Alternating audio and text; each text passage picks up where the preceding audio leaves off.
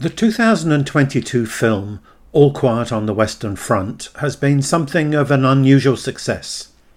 Unusual because it is streaming on Netflix rather than being a cinema release, and also because it's a German language movie. The film has already won seven British Academy Film Awards, and next week is in contention for no fewer than nine Oscars.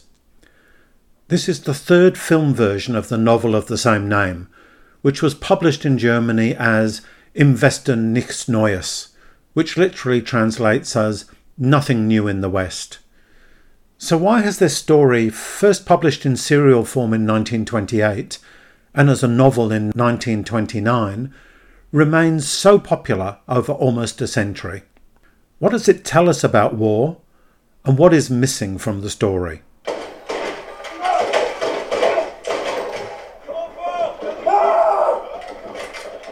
You're listening to The Sound of Solidarity, brought to you by Solidarity. We're a revolutionary socialist group in Australia, and if you'd like to find out more about us, our website is solidarity.net.au. I'm David Glanz, and I'm recording this episode on unceded Wurundjeri land in Naarm or Melbourne.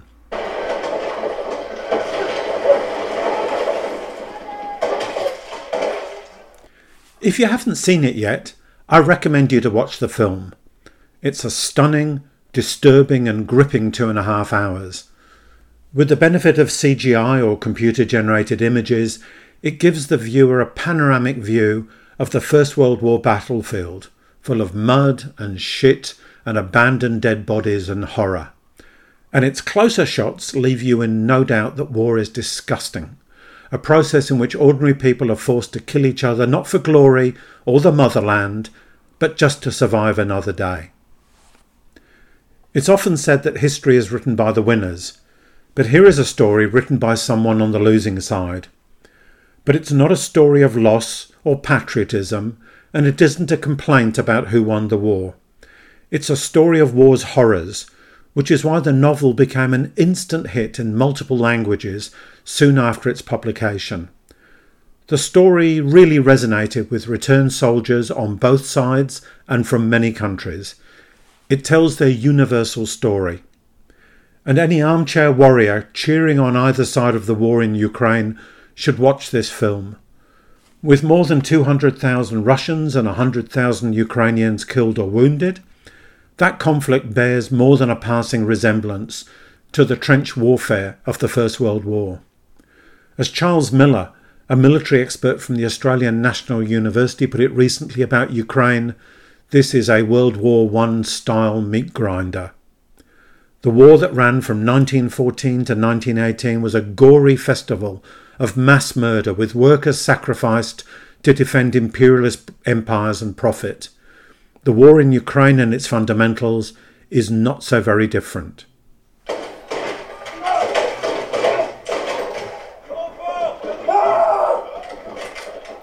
I'm going to talk about the film, the novel it was based on, and its author. But I'm going to do something else. I'm going to round out the bigger political story on which the film and the novel are largely silent a story of mutiny and revolution, which ended the First World War in Russia and then Germany.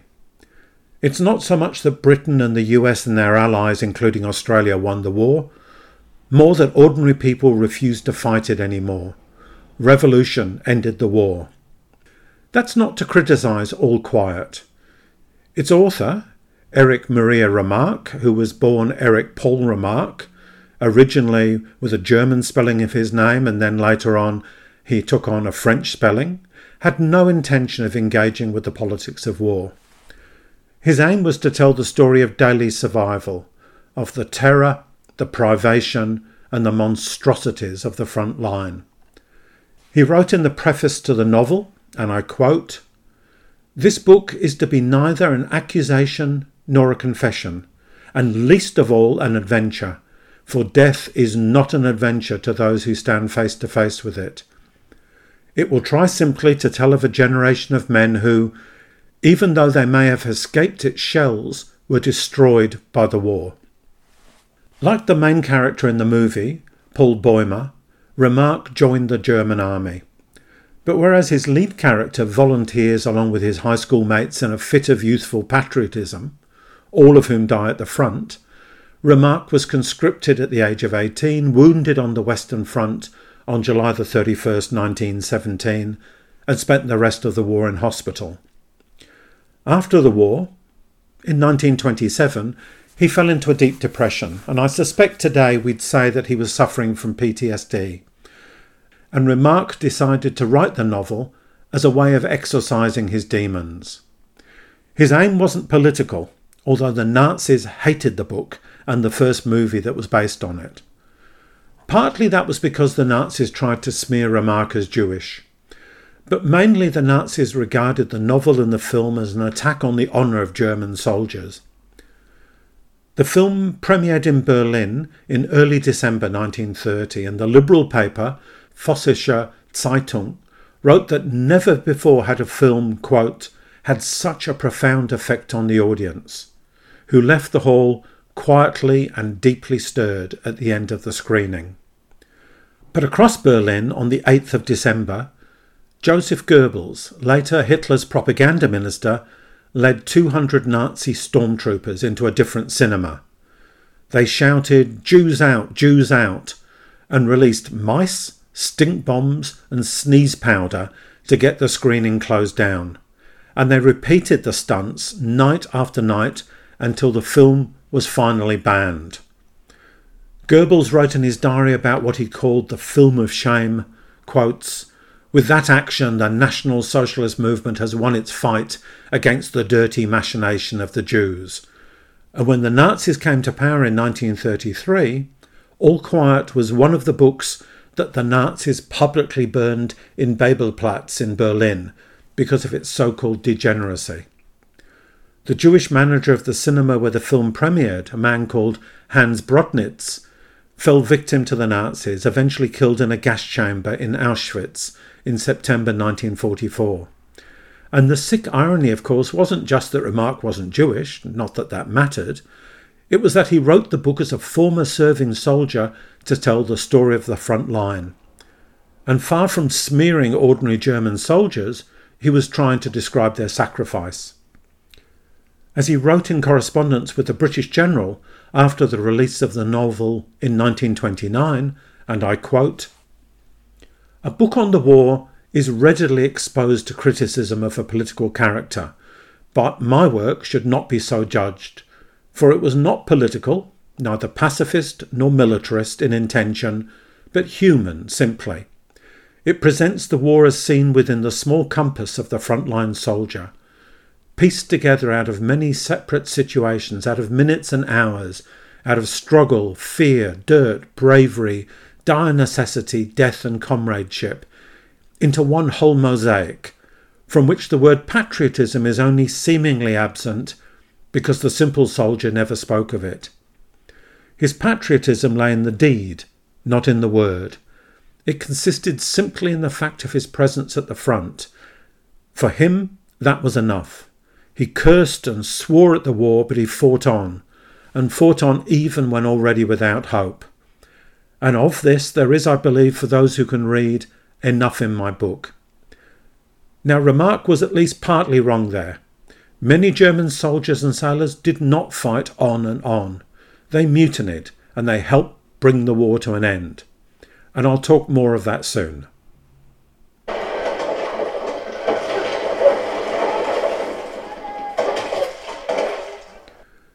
The 2022 version of All Quiet, which is the third film version of the novel, certainly shows the struggle, fear, dirt, bravery of the front line. Paul Bäumer and his three friends join up in a fit of naive patriotism, urged on, some say bullied, by their schoolteacher. They think the war will be their moment of glory and that it will be over quickly with a famous German victory. But as they queue up to be issued with their uniforms, we find out that they're literally to wear dead men's clothes, bloodstains and all. One of the friends is killed within 24 hours of arriving at the front line. The others learn to get by and survive, although one by one they are killed, leaving only Bäumer at the last. Now, the film doesn't follow the novel strictly. In the book, Kaiser Wilhelm, the German emperor, visits their section of the front line, and that's omitted. And the movie includes a new plot line of the peace negotiations, in which the German representatives are forced into a total humiliating surrender. But perhaps most significantly, Bäumer's death is treated quite differently in the movie, making a considerably sharper political point. Instead of being killed in October 1918, as in the novel, he dies in literally the final few minutes of the conflict, just before the armistice, at 11am on the 11th of November. 11, 11, 11. Just as the soldiers feel they're safe, they are exhorted and bullied into battle once again by a German general desperate to get one last so called victory. A couple of soldiers protest and are executed on the spot. The others sullenly follow orders, even though they know their attack is a meaningless, cruel gesture. And all this makes Bäumer's death even more pointless and the anti war argument even more powerful.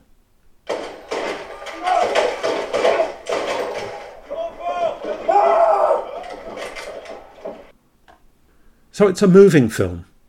But like the novel, it misses the developments that were taking place as the fighting raged. In February 1917, revolution in Russia brought down the Tsar, literally the Kaiser's cousin. It's inconceivable that the German frontline soldiers would not have known about this. And indeed, in the novel, Bäumer's detachment at one point guard a group of Russian prisoners. Almost three years into the war, soldiers on all sides were yearning for an end to the fighting, and the fall of the Tsar would have been a signal to them that the world was changing. At the outbreak of war, the SPD, the giant German Socialist Party, which was nominally Marxist, had a million members. At least some of them must have ended up fighting in the trenches. If they were not opposed to the war at the beginning, they would have been influenced by debates within the party. As early as December 1915, the number of SPD MPs arguing for war loans had dropped to 66 in favour and 44 against, and a minority of MPs critical of the war began to split away from March 1916. Surely these developments would have been debated by at least some of the frontline troops, among them SPD members and supporters. If that wasn't enough, the Second Russian Revolution of 1917, in October according to the Russian calendar, and in November according to the Western calendar, would have echoed around the front lines like a rifle shot. This time, workers in Russia, led by the Bolsheviks, went even further, overthrowing the political power of the capitalists and declaring that the war, from the Russian point of view, was at an end. Yet all quiet is all too quiet on these developments.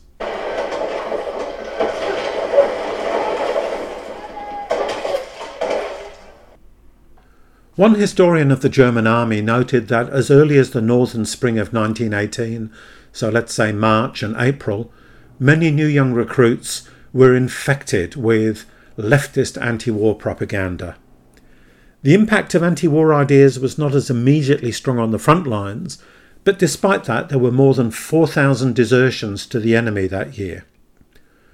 When the German High Command ordered the fleet to sea at the end of October 1918, in one last bid to turn the war in their favour, sailors in Wilhelmshaven rebelled. They put out the boilers on the ships, which meant that the ships driven by steam couldn't sail from harbour. When those sailors were arrested, thousands more sailors in Kiel marched in solidarity, joined by port workers. And when they came under fire by pro government troops, they fired back and the pro government troops were forced to retreat. Within days, the German Empire crumbled and the Kaiser fled. Councils made up of elected delegates of workers, soldiers, and sailors took control of city after city. Initially, the German ruling class thought it could hold on to Berlin. But as one journalist described the scene, and I quote, the Kaiser Alexander Regiment has gone over to the revolution. The soldiers had rushed out of the barracks gates and fraternised with the shouting crowd outside. Men shook their hands with emotion and girls stuck flowers in their uniforms and embraced them. Members of my staff told me that officers are being stripped of their cockades and gold lace. Another witness reported endless processions of workers and soldiers were passing without break along the road.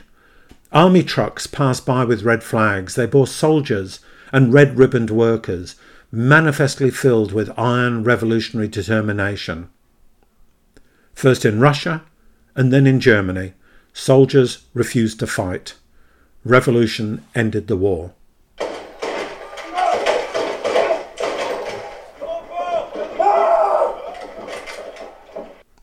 Remarque does not deal with these events. His focus is on the human cost of war. Last year, the German director, Edward Berger, told the audience at the British premiere of the new movie that he was motivated by the rise of nationalist and Nazi parties in Europe, and his version was a sharp rebuke to attempts to rehabilitate the First World War. That's all to the good, but I for one yearned for the film to end on an arguably more historically accurate note with Bäumer and his comrades in arms refusing the final order to fight. Now, a film can't be reduced to a Marxist plotline, of course, and Remarque was not a revolutionary, even though he lived through and would have understood and observed and known of many of these events. He was a man who hated the impact of war on human beings, and we should welcome the film in that spirit. But remember that it certainly doesn't tell the full story. Soldiers can be victims of imperialist warmongering, but they can refuse to fight. They can be the agents of its downfall. Amid the horror of war in Ukraine, that is the hope that Russian and Ukrainian soldiers realize they have more in common than what divides them, that they are pawns in a bigger game, and that they should refuse to fight on for profit and empire. That would be the best epitaph for Remarque and the many millions of other victims of industrialized slaughter.